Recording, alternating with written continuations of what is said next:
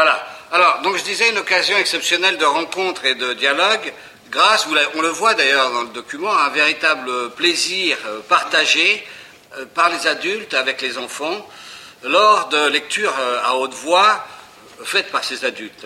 Il y a donc là différents types de plaisir, un plaisir de l'oralisation, de l'oralité, de l'écoute, mais aussi de l'échange, qui peut commencer tout petit.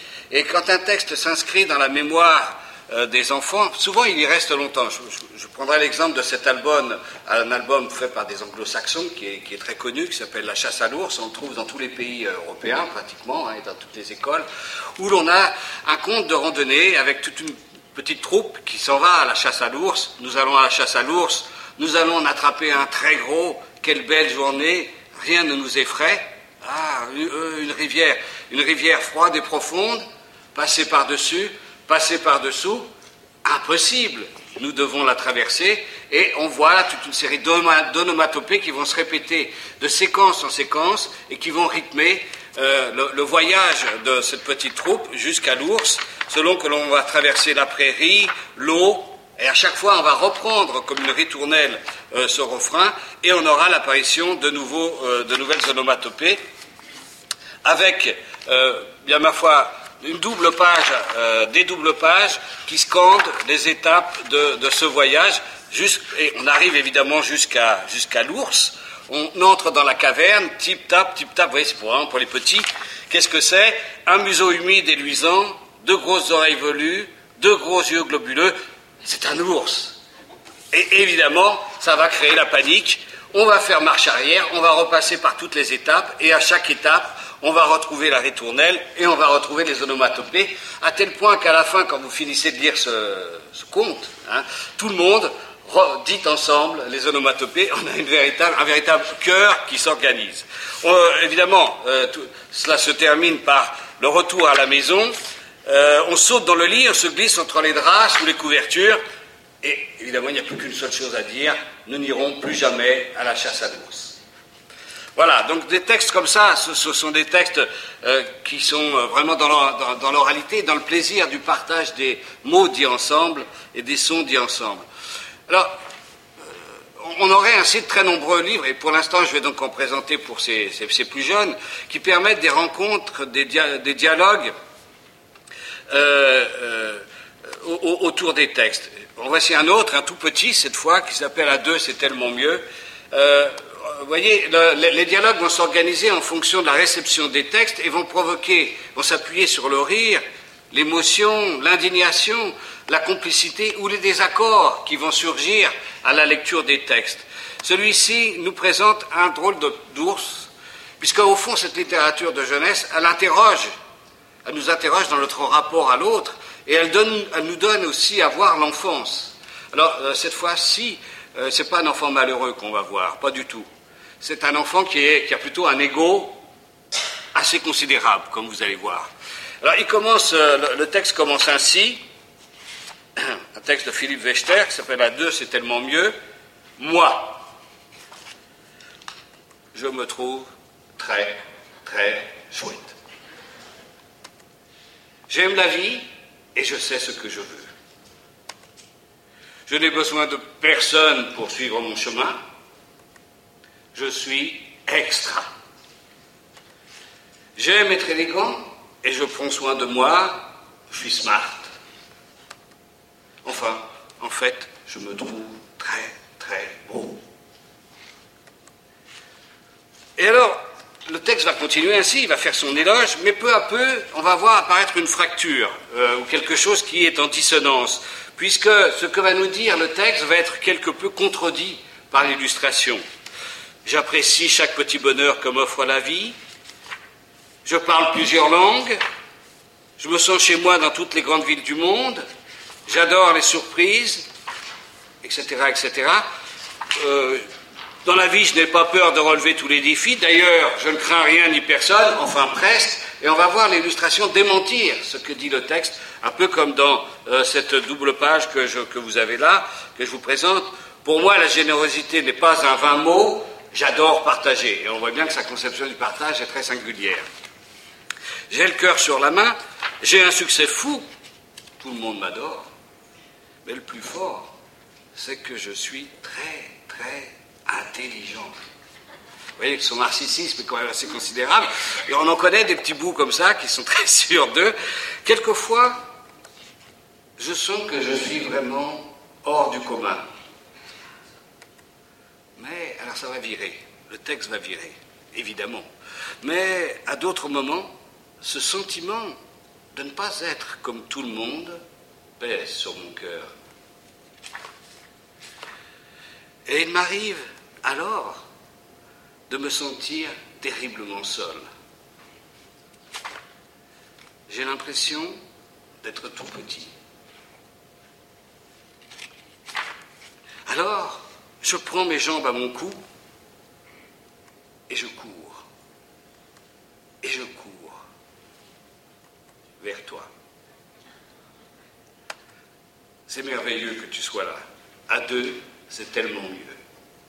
Voilà un livre donc, qui interroge euh, l'image de l'enfant, mais qui interroge l'enfant lui-même et qui permet aussi un dialogue autour de l'autre, de la rencontre avec l'autre, comme beaucoup de textes de cette littérature.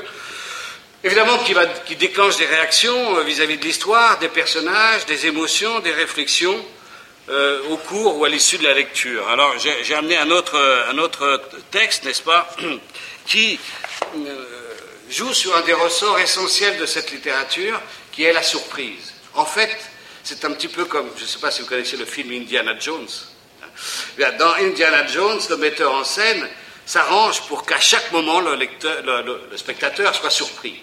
Eh bien, il y a de nombreux livres pour la jeunesse qui fonctionnent depuis longtemps de cette façon, qui cherchent à surprendre le lecteur pour mieux le captiver et le passionner. Ainsi, celui-ci, vous voyez une tasse ici.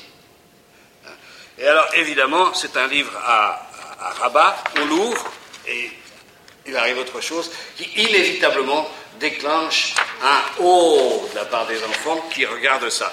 Et vous remarquerez quand même que, vous remarquerez certainement que la dernière image de cette double page va être reprise un petit peu comme dans les contes de, randonnée, vous savez, dans ces histoires, j'en ai marre, marabout, ou de ficelle, celle de cheval. C'est exactement comme cela que ça fonctionne, puisque ici, nous allons repartir du poisson, et évidemment, quand on l'ouvre, autre chose va apparaître.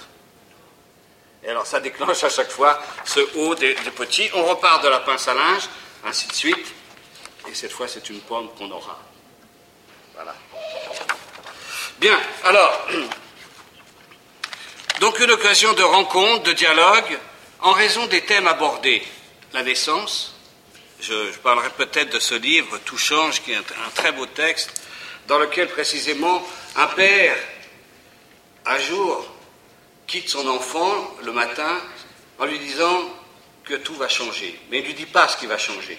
Ce qui déclenche une angoisse terrible chez ce petit, euh, qui ne sait pas ce qui va arriver, qui ne sait pas ce qui va arriver et qui va, compte tenu de ses angoisses, transformer, je reviendrai sur cette image euh, tout à l'heure, le monde qui l'entoure jusqu'à euh, y insérer toute une série d'animaux de manière assez surréaliste. Mais ces animaux, évidemment, ce sont des projections de ses angoisses et de ses fantasmes. Voilà, donc des livres qui abordent tous les thèmes maintenant, sans, guerre de tabou dans cette littérature la naissance, l'amour, l'amitié, le rapport aux autres, euh, l'agressivité, la séparation, l'exclusion, la construction de soi, euh, le deuil aussi, et puis euh, peut-être cette question fondamentale finalement qu'on n'arrête pas de se poser tous, les uns et les autres, la grande question. Voilà, ce livre est un livre que le Conseil général a décidé d'offrir autour des années 2000 à tous les enfants le jour de leur naissance. Et ce livre s'appelle La Grande Question. Alors, quelle est la grande question? Euh, Bien sûr, cette grande question, c'est celle qu'on se pose tous toute notre vie. Qu'est-ce que je fais sur Terre? Quel est le sens de ma vie? Quel sens vais-je donner à ma vie? Alors, le livre donc, qui s'adresse à des bébés, vraiment, est un livre magnifique, hein. euh, esthétiquement et euh, du point de vue de sa thématique. Parce que finalement, la grande question, elle n'est jamais posée par le texte. On n'a que les réponses. C'est pour fêter ton anniversaire que tu es sur la terre, répond le frère. Et on voit le frère, évidemment, souffler son, gâteau d'anniversaire. Et le chat dit, tu es venu au monde pour ronronner Un peu aussi à cause des souris. Et chacun va donner sa réponse à la grande question de sa fenêtre, du lieu d'où il parle, si je puis dire. Le pilote, tu es là pour embrasser les nuages. La grand-mère, pour que je puisse te dorloter, bien sûr.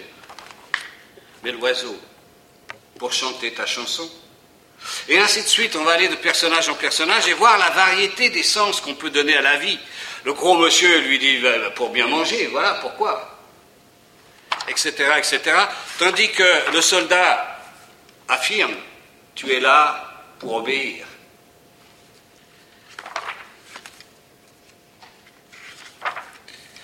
Le marin, la mort.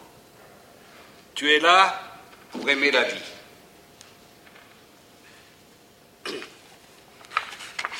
La pierre, tu es là pour être là.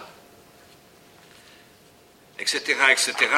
Et évidemment, tout ça va se terminer, on s'en doute, après le jardinier, qui va nous dire, pour apprendre la patience, tout cela va se terminer nécessairement après l'aveugle, pour faire confiance, par ah, bien sûr, il y a le, canard qui lui va dire Alors moi, je n'en ai strictement aucune idée. Tout ça va se terminer par la mère. Je passe hein, sur le boxeur. Et la mère qui dit Tu es là parce que je t'aime. Bien sûr. Mais ce n'est pas fini. Ce n'est pas fini puisque ensuite nous avons deux doubles pages. Et ces deux doubles pages, c'est une invitation à passer de la lecture à l'écriture une fois qu'on aura lu ce texte, eh bien, les enfants vont pouvoir à leur tour écrire leur réponse à la grande question. Et cette réponse sera certainement évolutive, à tel point d'ailleurs qu'il euh, y a encore une dernière page où l'on marque, en fonction d'un calendrier, les dates, les réponses évolutives à cette grande question, tant il est vrai qu'on ne fera certainement pas euh, à deux ans ou trois ans les mêmes réponses qu'à 50, 60, 70 ou 80. Voilà, donc euh, bien des textes qui, traitent bien des thèmes. Je pense aussi à, celui-ci, vous voyez, euh, dans le rapport à l'autre, qui s'appelle, c'est un petit livre qui est, qui, est, très fort cette fois. Euh, dans un pays où il y a plus de 6 millions ou 7 millions, je ne sais plus exactement, tant qu'il y en a, de personnes qui vivent au-dessous du seuil de la pauvreté, le regard sur ces pauvres, ou sur ces déshérités, ou sur ces exclus, c'est quelque chose qui est peut-être important et un certain nombre de livres pour enfants le traitent, notamment celui-ci, qui s'appelle Les petits bonshommes sur le carreau. Et vous voyez bien qu'on va jouer sur euh, euh, le double sens possible des mots. Puisque s'il s'agit de l'histoire d'un enfant qui regarde par la fenêtre, dans la rue, la nuit, ce n'est qu'un petit bonhomme dessiné du bout du doigt. Il a des yeux mais il ne voit pas. Donc, derrière la vitre, il y a un enfant qui dessine un personnage sur la vitre. Vous voyez bien que c'est plein de références culturelles. Il a des yeux, mais il ne voit pas. Chacun reconnaît bien sûr les paroles de l'Évangile. Ils ont des yeux, mais ils ne voient pas. Ils ont des oreilles, mais ils n'entendent pas, etc., etc. Alors, qu'est-ce qu'il ne voit pas? Parce qu'il ne voit pas, c'est ce qu'il y a de l'autre côté. Il est du côté recto, mais il y a un côté verso dans l'univers, et on va lui montrer ce côté verso. De l'autre côté de la fenêtre, du côté où il fait froid, il y a des tas de petits bonshommes, des petits bonshommes sur le carreau, sur la paille et dans la misère, côté verso. Et tout le livre va ainsi aller du côté recto au côté verso, et se terminer d'ailleurs de manière assez dure, de la façon suivante. Un tout petit, bonhomme dessiné du bout du doigt dans la buée sur la fenêtre, côté recto, qui a une tête, des oreilles, une bouche, des yeux et des bras. Il a même un cœur, mais il ne le sait pas. De l'autre côté de la fenêtre, on repasse du côté verso, du côté où il ne fait pas chaud, il y a des tas de petits bonshommes qui vivent par terre, pétrifiés par le froid jusqu'au bout des doigts.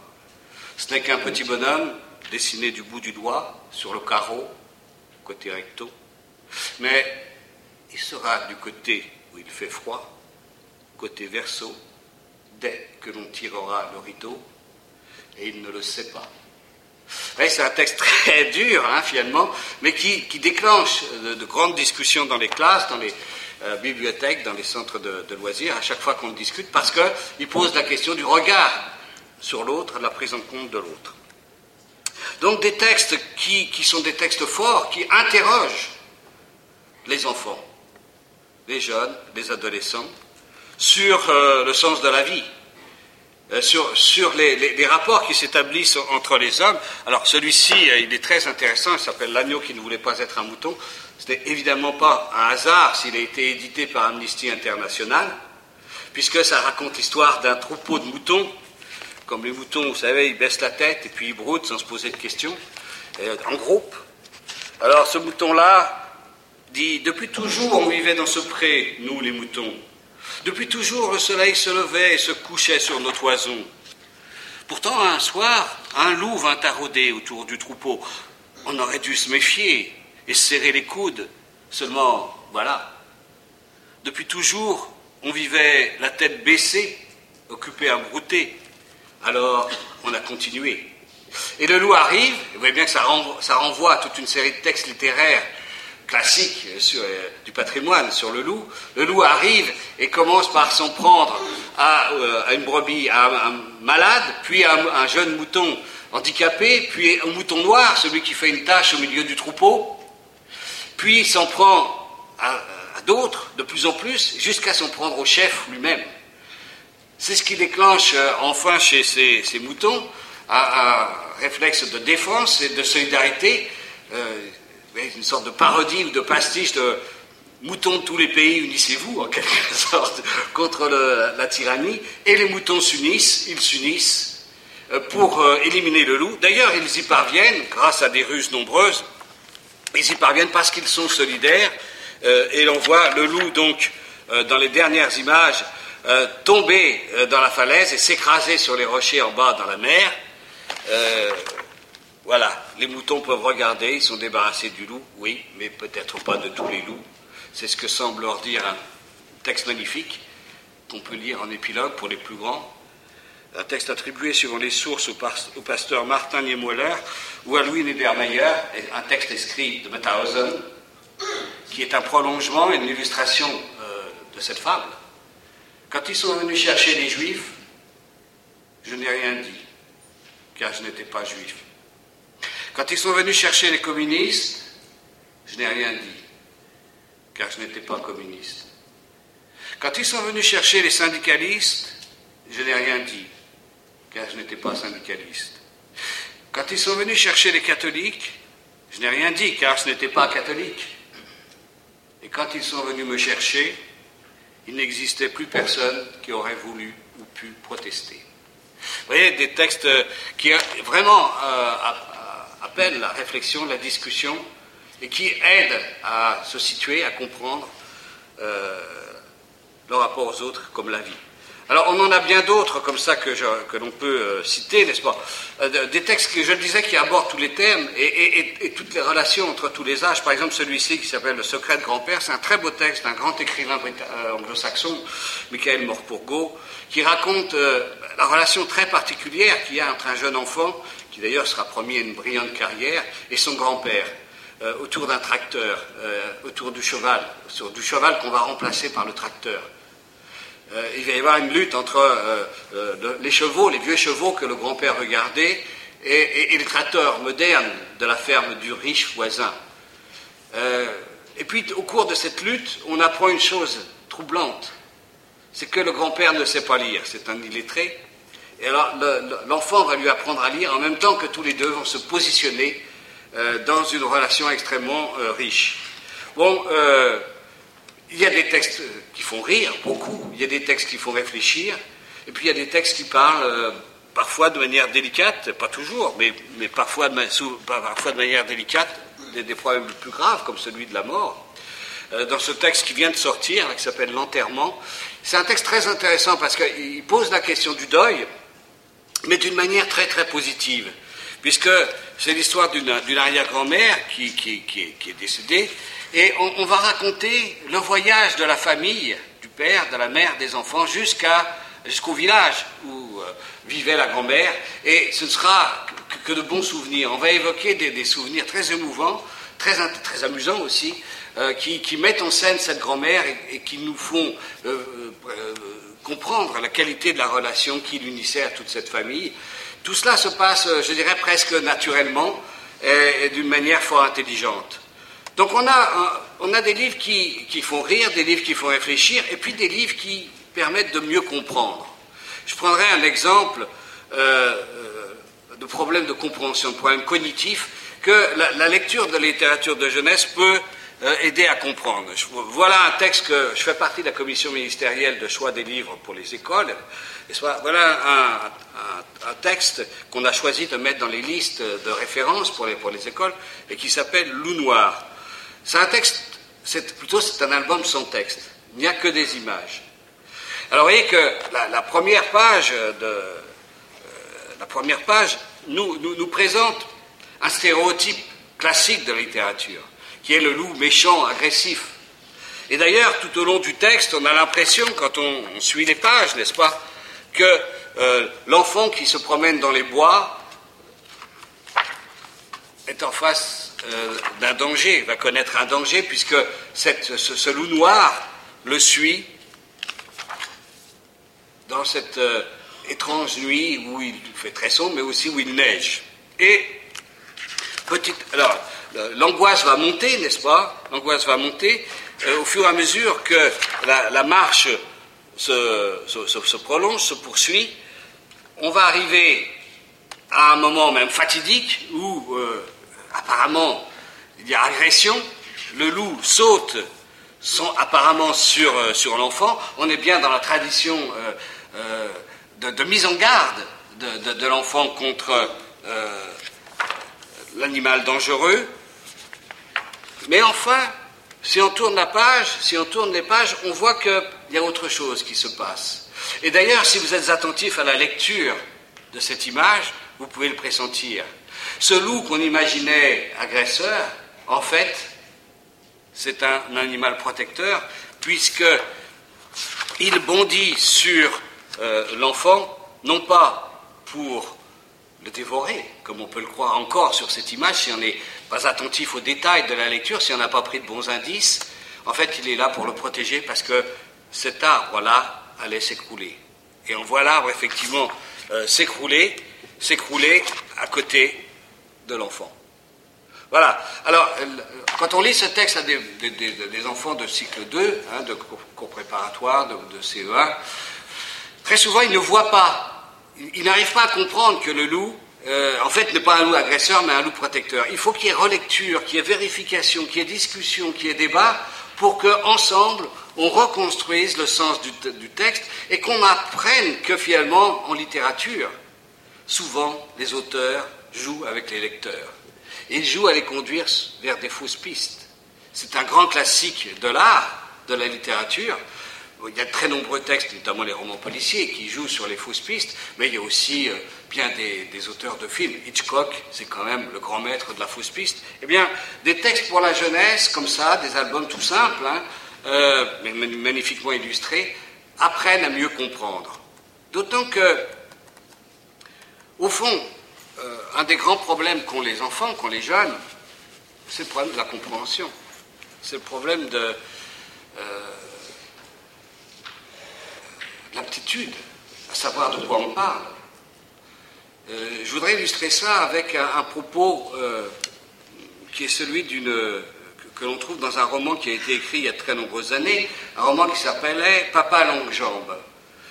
C'est l'histoire d'une jeune fille qui est bon pauvre, qui n'a pas les moyens de, poursuivre ses études, mais qui est brillante. Alors elle doit arrêter, sauf que euh, se présente un riche protecteur, un riche protecteur qui dit, eh bien, moi je vais l'aider à, poursuivre ses études à deux conditions. La première condition, c'est que je dis, que vous voyez là, ne cherche jamais à me voir.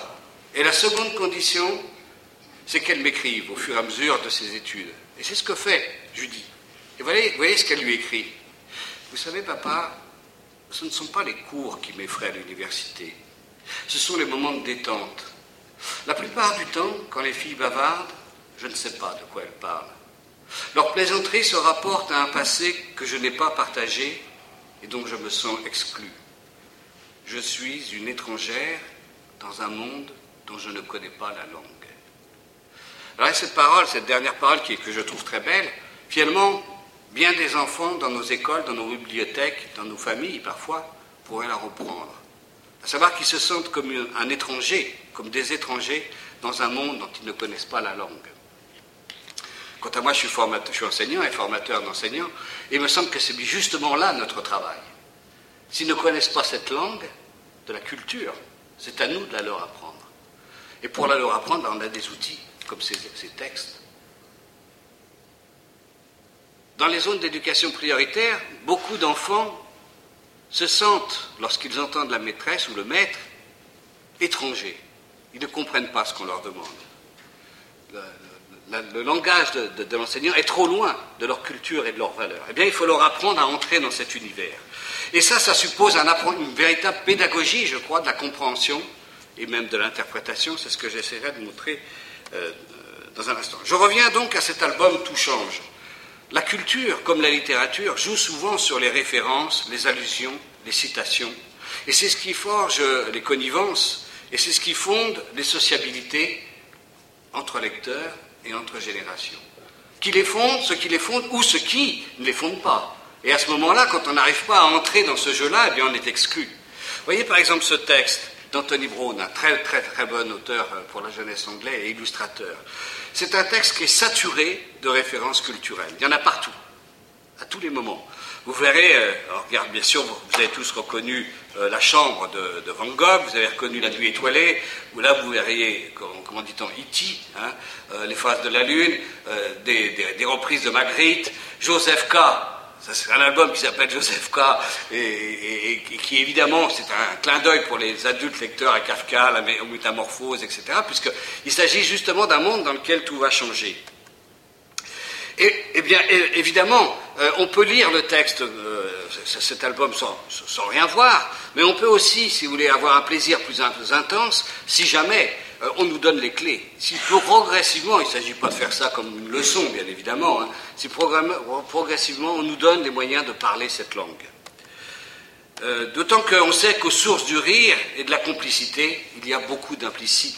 Aux sources de la culture, il y a toujours l'implicite. Voilà un autre album, deux autres albums de, de Brown. Pour rire, il faut avoir des références culturelles. Si je n'ai pas les références culturelles, je rirais beaucoup moins que si je les ai. Je, pourrais reconnaître ici King Kong, là Tarzan, là l'homme invisible, Charlot, le magicien d'Oz, euh, le nain, un des nains de, Blanche-Neige. Et puis ici, comment rire si... Bon, bien sûr, je peux rire de voir un, gorille tenir un chimpanzé dans ses bras. Mais je rirais d'autant mieux si je connais la Joconde. Euh, et si je peux, justement, comprendre l'implicite qu'il y a euh, dans tous ces textes, dans tous ces albums. Occasion de mieux comprendre, occasion de mieux interpréter aussi. Euh, voici un extrait d'un texte qui est le plus célèbre texte français pour la jeunesse, puisque c'est Le Petit Prince, celui qui a battu tous les records de vente dans le monde. C'est un livre qui est traduit dans tous les pays. Euh, mais, mais, mais qu'est-ce qu'il nous dit au fond? Je me suis posé cette question et je me suis dit que c'était un excellent exemple pour travailler l'interprétation. Parce que longtemps, je l'ai compris, mais finalement, n'ai guère interprété. Je comprenais bien qu'il s'agissait de l'histoire d'un petit bonhomme qui vivait sur sa planète avec une rose, avec un mouton, qui allait, qui, devait quitter sa planète pour aller, et qui décidait d'aller vers d'autres planètes euh, où il, a rencontré un allumeur de, de, réverbères, si je me souviens bien, un mathématicien, un géographe, euh, un alcoolique, un allumeur de réverbères. Vous vous souvenez de ça? Et puis finalement, il arrive sur Terre tous ces gens qu'il a rencontrés sur les planètes n'avaient guère de temps à partager avec lui. Il arrive sur Terre, il rencontre un aviateur. Cet aviateur n'a pas non plus beaucoup de temps, parce qu'il a beaucoup de choses sérieuses à faire. Il, lui consacre quand même quelques moments. Après quoi, l'enfant rencontre un, un renard qu'il apprivoise, puis enfin un serpent. Et le serpent le mord, et il meurt. Mais qu'est-ce que ça veut dire tout ça? Qu'est-ce que ça nous dit? Au-delà de ce que cela annonce à première vue. Bah, personnellement, j'ai mis énormément de temps pour comprendre cette affaire, enfin pour, pour me risquer une interprétation. Et puis, euh, je suis allé au Brésil, hein, c'est un exemple que, que, je donne, et j'ai compris. J'ai réussi à interpréter ce texte. En me replaçant, si vous voulez, dans, dans la France de Saint-Exupéry en 1945 et en comparant euh, la France de cette époque, tout du moins ce qu'on m'en disait, et ce que j'en voyais comme reste, ce que j'en ai vu comme reste dans mon enfance, avec ce que je voyais au Brésil. Et au Brésil, ce que j'ai vu, c'est que l'enfant, c'est une merveille. L'enfant est plus que roi. Sans arrêt, on fait attention à lui. Sans arrêt, on s'occupe de lui. Et en France, jusqu'en 68, disons, puisqu'après les choses ont un peu viré, c'est vrai que l'enfant n'était guère roi. Et à l'époque de Saint-Exupéry, certainement pas. Et cet enfant, le petit prince, que fait-il finalement? Eh Il doit retourner dans sa planète, c'est-à-dire dans l'univers de l'enfance. C'est dire que, d'une certaine manière, dans le monde des adultes, il n'y a pas de place pour l'enfance. L'enfance doit rester dans son univers et dans, cet univers, dans ce monde de Saint-Exupéry, chacun reste de son côté sans qu'il y ait communication. C'est une vision très triste, finalement. C'est surprenant de voir qu'un tel texte ait eu un si grand succès dans le monde entier, alors qu'il donne, c'est ce que j'en discutais avec Antoine Gallimard l'autre jour, et Saint-Exupéry le, posait lui aussi comme un texte très triste, euh, euh, alors qu'il a fait un succès mondial. Justement parce qu'il y a une épaisseur du texte. Il y a plusieurs manières de le lire. La mienne, mon interprétation n'est peut-être pas. C'est mon interprétation, il peut y en avoir beaucoup d'autres ce qui est intéressant, c'est que ce, texte, vous le reprenez dix fois, vingt fois, trente fois, vous y verrez à chaque fois d'autres choses. Euh, il y a d'autres, d'autres. Je ne vais pas pouvoir parler de, tous parce que je vois que je, parle trop longuement de, chaque texte et que le temps passe. Il y a d'autres euh, albums. Celui-ci, par exemple, Le Voyage à euh, raconte. C'est un livre pour les, les, enfants de 8, 9, 10, 11 ans, mais qui fonctionne même au collège. Raconte le voyage d'Oregon. Euh, Oregon, c'est un ours qui vit dans un cirque avec un clown, et tous les deux sont malheureux dans ce clown. Alors il décide, dans ce cirque, pardon, il décide euh, de s'en aller, de, quitter cet univers pour rejoindre l'Oregon, où l'ours Oregon pourra retrouver un sens à sa vie. Et euh, on les voit comme dans les romans de Kerouac, faire la traversée des États-Unis, n'est-ce pas euh, Faire du stop, euh, prendre différents moyens de locomotion, et arriver finalement en Oregon. Et là, en Oregon, l'ours reprend sa liberté, et le, le clown nain se retrouve seul. Voilà la dernière page, la dernière image, qui pose de gros problèmes d'interprétation, dont on peut discuter de manière tout à fait intéressante avec les jeunes.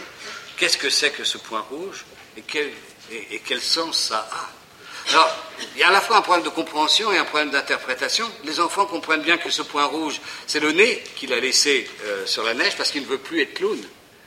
Et alors, ensuite, euh, quel sens donner à cette dernière image? Alors, pour les uns, tout est bien.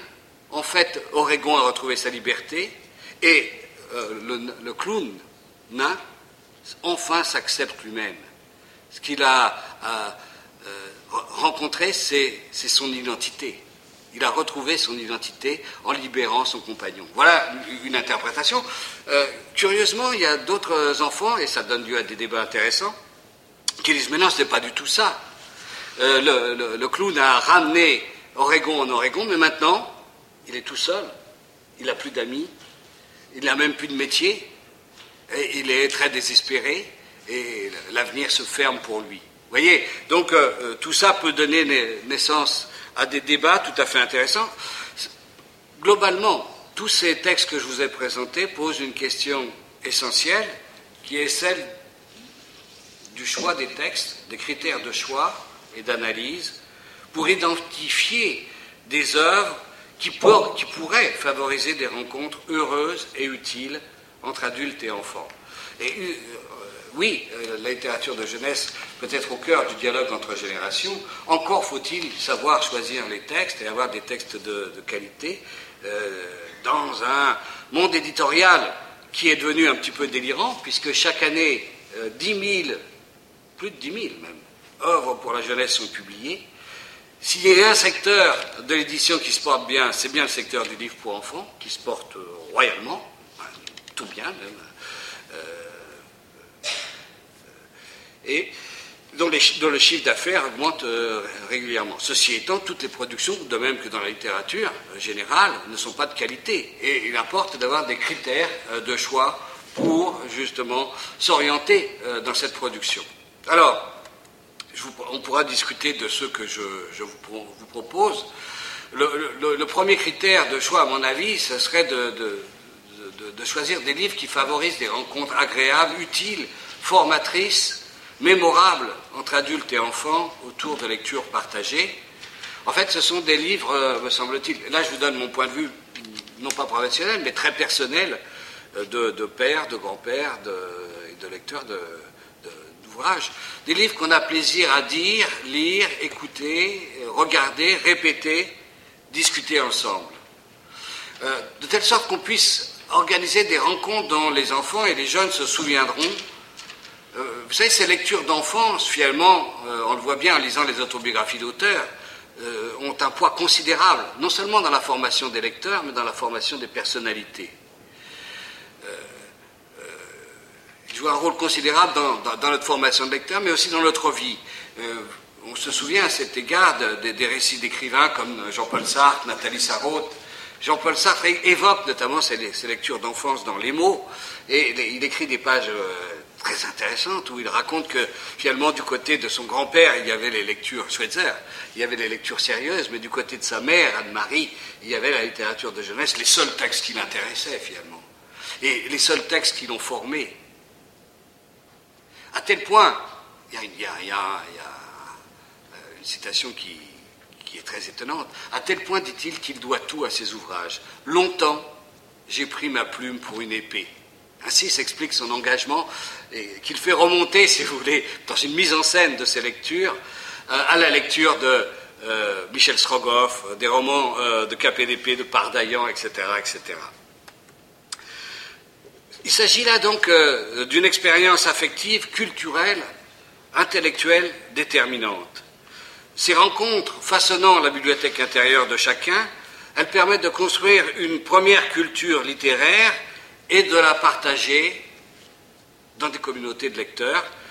Euh, il est intéressant de, discuter, d'essayer de se souvenir euh, finalement des textes qui nous ont marqués les uns et les autres profondément pour la première fois Quel est le texte qui nous a marqué de façon importante pour la première fois? Quand on, prend le temps en groupe d'échanger à, cet égard, on s'aperçoit que souvent, euh, on se rappelle plus ou moins de l'histoire, mais c'est surtout une ambiance dont on se rappelle. C'est surtout quelques mots, une page, une odeur, une ambiance, une couleur, plus que le détail du texte. Et très souvent, ce dont on se souvient, c'est des médiateurs des médiateurs qui nous ont permis d'entrer dans cette lecture. Et, quand on, s'interroge sur, euh, sur la, qualité de ces médiateurs, très souvent, on a affaire à la mère, à la grand-mère, à la sœur, parfois au père, parfois au grand-père, parfois au frère, mais finalement pas si souvent que ça, on n'a pas si souvent que ça à faire aux enseignants et aux bibliothécaires. C'est très curieux ça. Hein.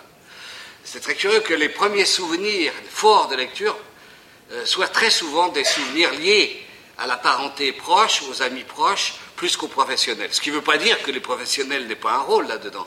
Mais on voit combien euh, cette évocation des premières lectures fait renaître en même temps toute cette enfance et toute l'importance de ces rencontres. En fait, ce sont des livres que les enfants vont pouvoir se relire, se redire seuls. Des livres adaptés à l'âge des enfants, et ça peut commencer à 6 mois, 7 mois. Un enfant de 7 mois, là, qui, manipule très bien. Évidemment, il ne s'agit pas de lui apprendre à lire, il ne s'agit pas du tout ça. Il s'agit de créer un, rapport culturel positif. Et très vite, on avait fait cette expérience dans le, Val-de-Marne avec des amis, euh, avec une psychanalyste aussi qui s'appelle Marie Bonafé. Euh, on était allé proposer des livres dans les crèches, ce qui était à l'époque, on nous prenait pour des fous. Et puis maintenant, bah, il y a des bibliothèques dans toutes les crèches. On offre des livres à des, aux bébés le jour de leur naissance, etc. etc. Bien. Alors, euh, j'évoquerai aussi un certain nombre de, critères de complexité euh, dont il faut tenir compte. Euh, je, l'ai fait passer à l'écran, dont il faut tenir compte dans le, choix des livres, bien sûr, puisque ce sont des, critères qui permettent d'adapter la complexité du livre à l'âge de l'enfant, même s'il est vrai qu'il est bien difficile de dire tel livre à tel âge. C'est une bon, ça se fait chez les éditeurs, mais c'est évidemment très discutable. Euh, donc, euh, dans ces critères de complexité, bien sûr, on a la présentation matérielle du livre, le nombre de pages, l'épaisseur. L'épaisseur n'est d'ailleurs pas forcément quelque chose qui rebute les, jeunes, puisqu'on voit maintenant autour de 9, 10, 11 ans des, jeunes qui lisent au contraire des gros pavés, des, livres extrêmement lourds. Hein. Euh, la typographie, la maquette, l'organisation euh, euh, de l'objet livre, le découpage, la qualité de son paratexte, Bien sûr aussi, quand il s'agit d'albums, la, qualité de l'univers graphique, la nature des relations texte-image, avec euh, redondance, complémentarité, euh, écart. Puisqu'au fond, il y a trois types de rapports texte-image dans la littérature pour la jeunesse. Soit l'image illustre le texte et souvent de façon redondante, soit il y a complémentarité entre le texte et, l'illustration. C'est le cas, euh, par exemple, d'un célèbre album qu'on évoquait tout à l'heure avec Sylvie et qui s'appelle Max et les Maxi-Monstres, qui est un chef-d'œuvre de rapport texte-illustration, dans la mesure où cette histoire euh, raconte ce qui arrive à un enfant qui se révolte, il est bien connu, hein. euh, un soir, Max enfila son costume de loup, il fit une bêtise et puis une autre. Alors vous voyez que le texte est sur cette page et l'image est ici. Et, Max est très en colère contre sa mère parce que, euh, après avoir fait une bêtise, il en fait une autre. Puis une autre, monstre, lui dit sa mère, je vais te manger, répondit Max, et il se retrouva au lit sans rien avoir à manger du tout. Il est puni, il est furieux, et regardez ce qui se passe de double page en double page. L'image grandit en même temps que grandit la colère euh, de Max. Le texte, lui, va être chassé de tous côtés, en même temps que la nature, la verdure, les arbres qui symbolisent un peu ces, pulsions profondes euh, de Max, sa colère terrible, envahissent la chambre, à tel point que la chambre ne va plus être la chambre, mais une véritable forêt vierge, et qu'on va avoir une image extrêmement envahissante, qui ne laissera plus de blanc, qui va déborder sur la page du texte, en même temps que Max devient un véritable monstre. C'est l'imaginaire qui l'emporte, la colère qui l'emporte. Voilà, à tel point que finalement, vous voyez, le texte est chassé vers la gauche, vers le bas, vers la droite. Apparaissent les monstres qui sont, quand on y regarde de près, une reprise de ce que pourraient être des parents et des adultes. C'est une interprétation. Nous n'avons presque plus de place pour le texte. Et ici, il n'y en a plus. Et nous avons trois doubles pages où les monstres font une terrible danse, où Max devient leur roi. Tout se déchaîne, on est au comble de la colère, au comble aussi des fantasmes. Et, vous voyez bien qu'il n'y a plus de place pour la raison euh, qui est associée au texte. Mais chez les enfants, les colères montent vite, elles tombent également très rapidement. C'est bien pourquoi tout va rentrer dans l'ordre. L'image et l'imaginaire vont reprendre leur place normale. Le texte va réapparaître progressivement. L'image va retourner à sa place. Voilà. C'est le, mouvement inverse. Vous voyez, nous, revenons à un équilibre. L'image d'un côté, le texte de l'autre. Et enfin, évidemment, euh, la vie reprend son cours.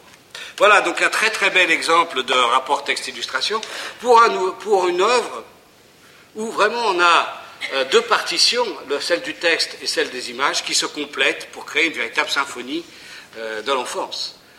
Intéressant de voir que cet album, lorsqu'il a été publié il y a 40 ou 50 ans maintenant, a été condamné par les psychiatres et les psychologues, et certains des plus célèbres d'ailleurs, euh, en disant sous ce prétexte qu'il ne fallait pas présenter des monstres aux enfants. Alors, ce livre a été euh, approprié par tous les enfants, euh, enfin par très nombreux enfants dans le monde entier, et vous savez que la mode des monstres s'est développée euh, à partir de cela, puisque maintenant, très souvent, les enfants jouent avec des monstres. et, l'on a des monstres gentils comme Casimir, on a toute une série de monstres qui font partie de la culture et de la littérature enfantine, comme d'ailleurs ça existait déjà à l'époque des contes. Bon, alors, euh, donc des rapports textes-illustrations.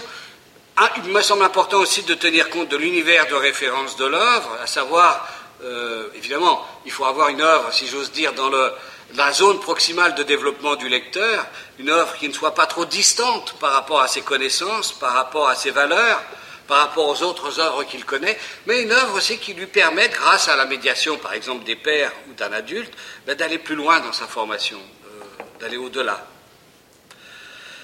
Ces critères peuvent encore renvoyer aux problèmes que peuvent poser la, complexité du système des personnages, euh, leur nombre, leur désignation, leur, proximité ou non avec des archétypes.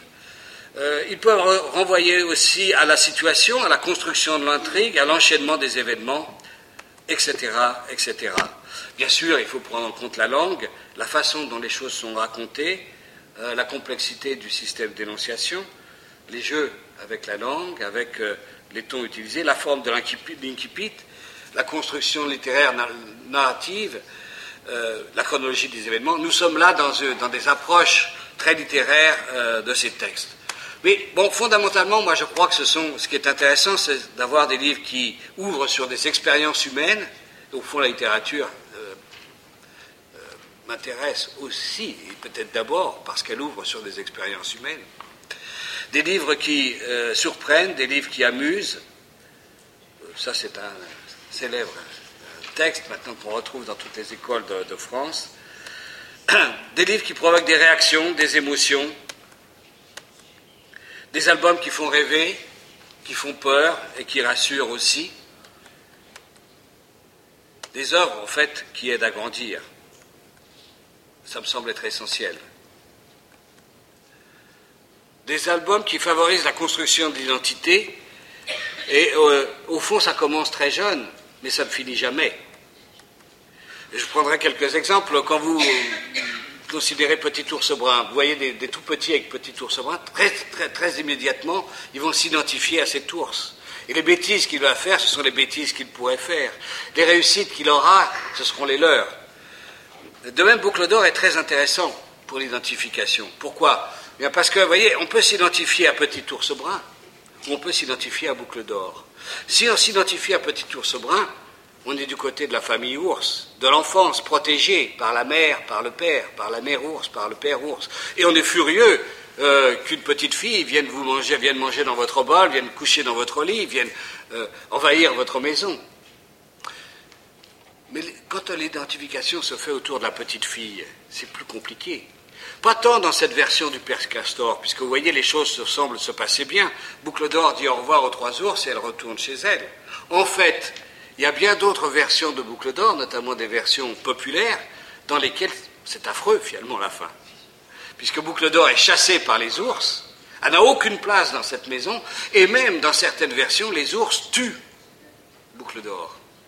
Alors voyez, quand on est une petite fille, eh ben, on ne peut plus s'identifier au petit ours on est obligé de s'identifier à cette petite fille. Et vous en voyez qui ont 7-8 ans qui refusent absolument cette lecture. Bien, tout simplement parce que ce que le texte leur dit est insupportable. Le texte leur dit tu ne peux plus être comme un bébé, comme un petit. Tu dois prendre ta place dans le vaste monde. Tu dois devenir autonome. Tu dois aller de l'avant. Tu dois sortir de l'univers familial pour mener ta propre vie. Mais eh il y en a qui ne l'acceptent pas.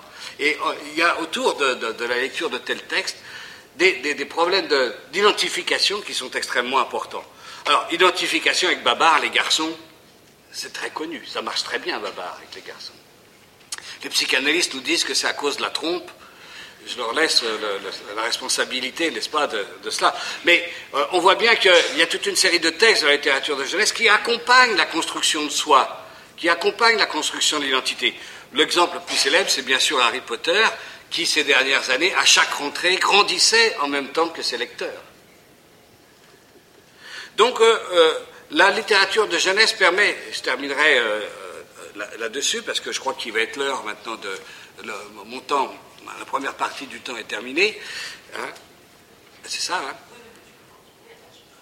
Ah bon, d'accord.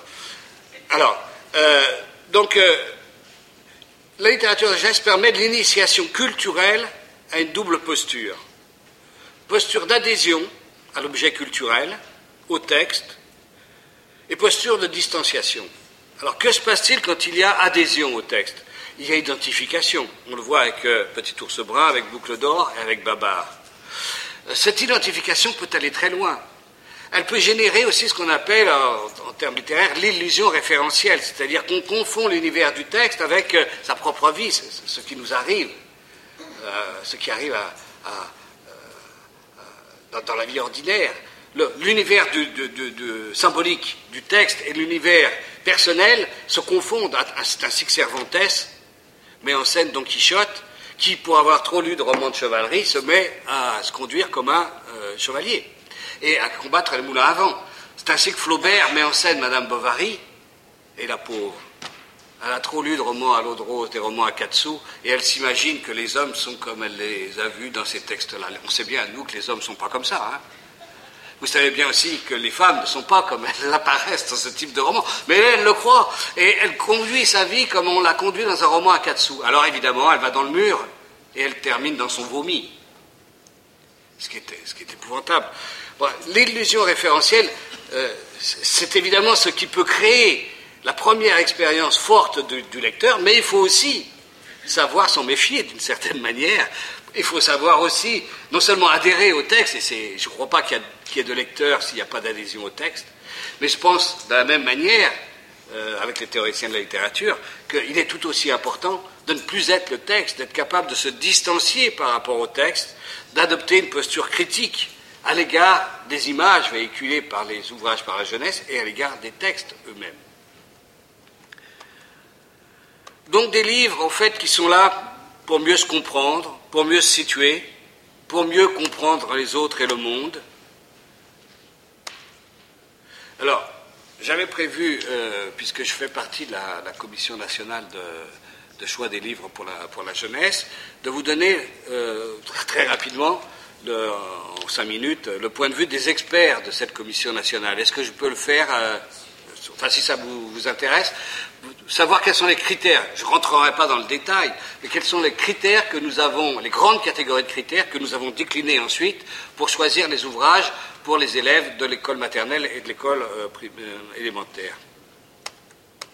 Alors, il y a six grandes catégories de critères.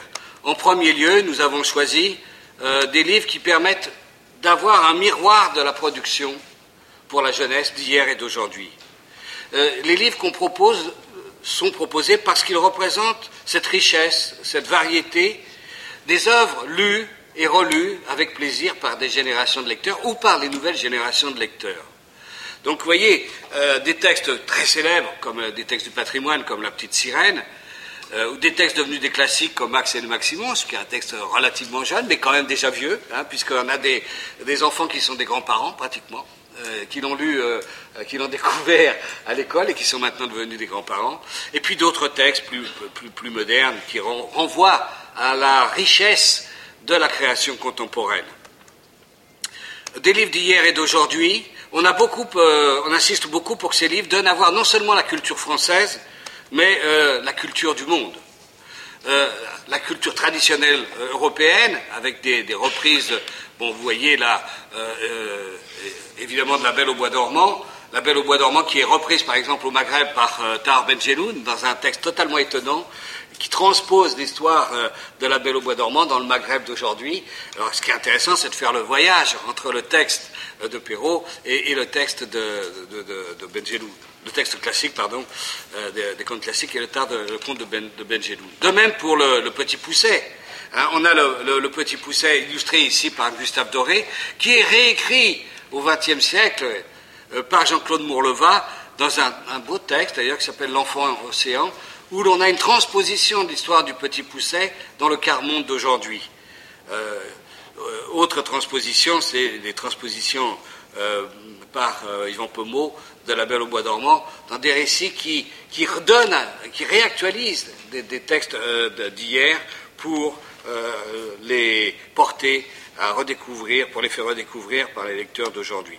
Alors, euh, voilà des textes euh, brésiliens, des textes euh, anglo-saxons, on a affaire donc à des œuvres de qualité littéraire et graphique qui permettent de construire une culture commune, une culture partagée. Et il nous a semblé important que les enfants d'aujourd'hui, dans un monde complexe, heureusement multiculturel, aient aussi des, éléments de référence communs et, un socle commun de, de, de référence culturelle pour pouvoir dialoguer ensemble, pour pouvoir échanger. Et ça peut se faire autour des livres, ça peut se faire autour des films, ça peut se faire autour des jeux vidéo, mais convient de ne pas oublier les livres dans cette affaire.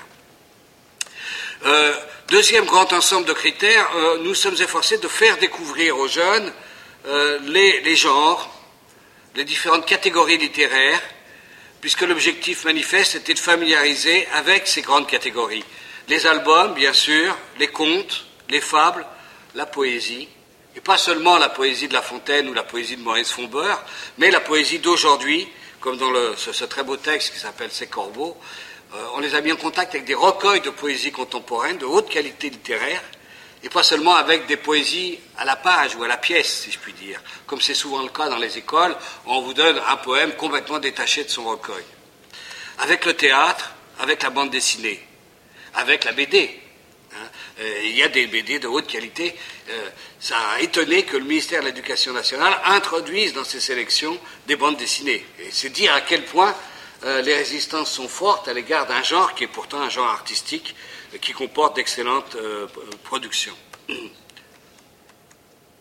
Troisième catégorie de critères, on a cherché des ouvrages, à sélectionner des ouvrages qui entrent dans un rapport de proximité avec les lecteurs, puisque ces œuvres appellent et encouragent l'adhésion des jeunes publics et permettent justement, comme je le disais euh, tout à l'heure, de euh, vivre cette expérience de l'identification, euh, cette expérience aussi de l'illusion référentielle, sans lesquelles, bien ma foi, on a bien du mal à, entrer en lecture.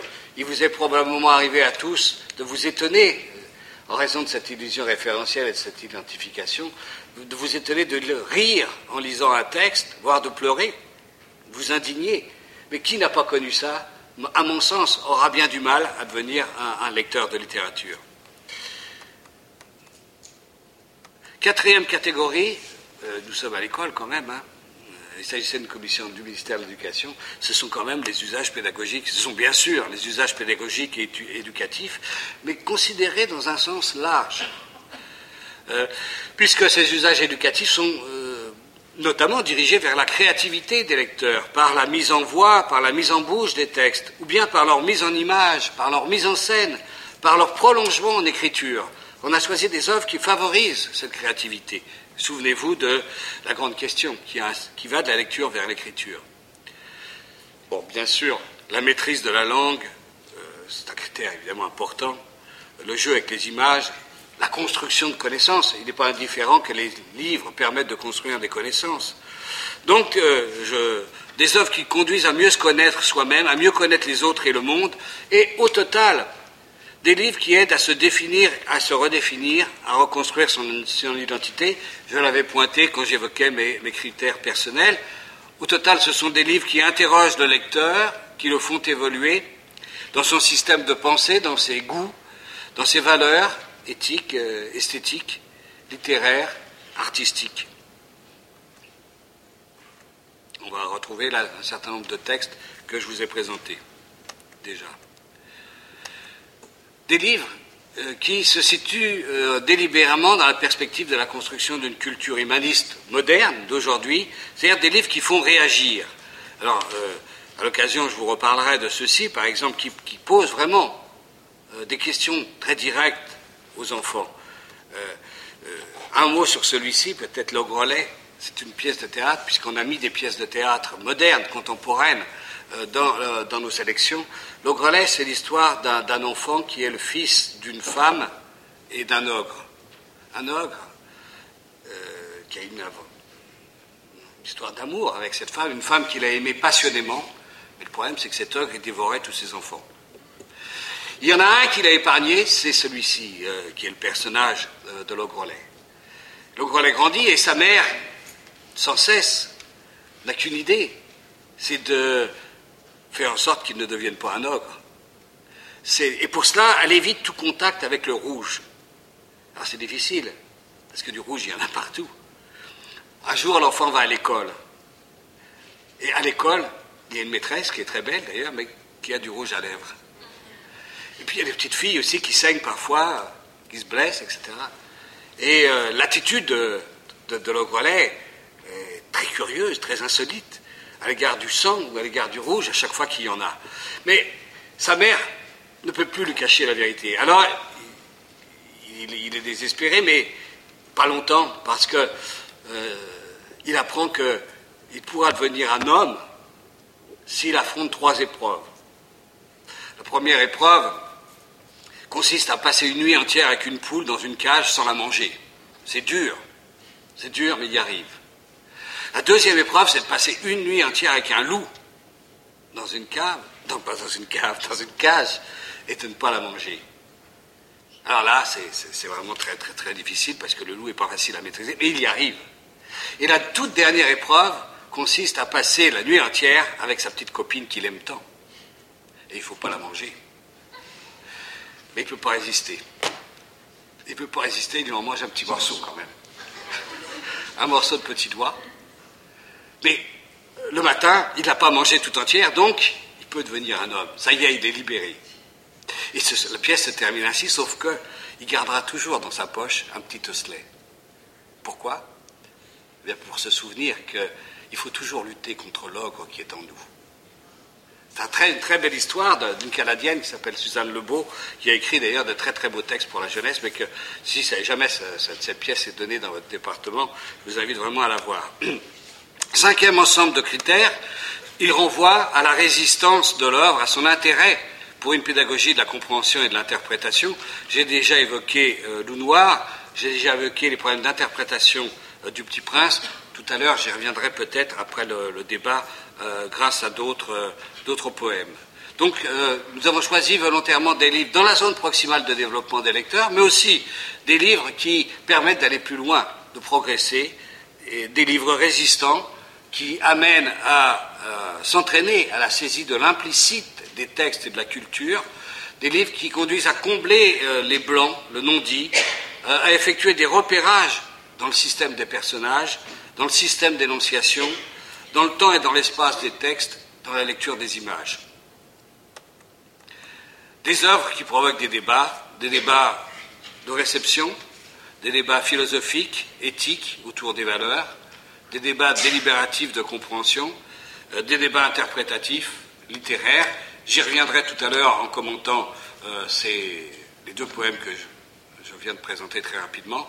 En tout cas, si vous voulez connaître et utiliser les sélections de livres de l'éducation nationale, je vous laisse deux adresses et surtout je vous remercie de votre attention en vous souhaitant de bonnes lectures.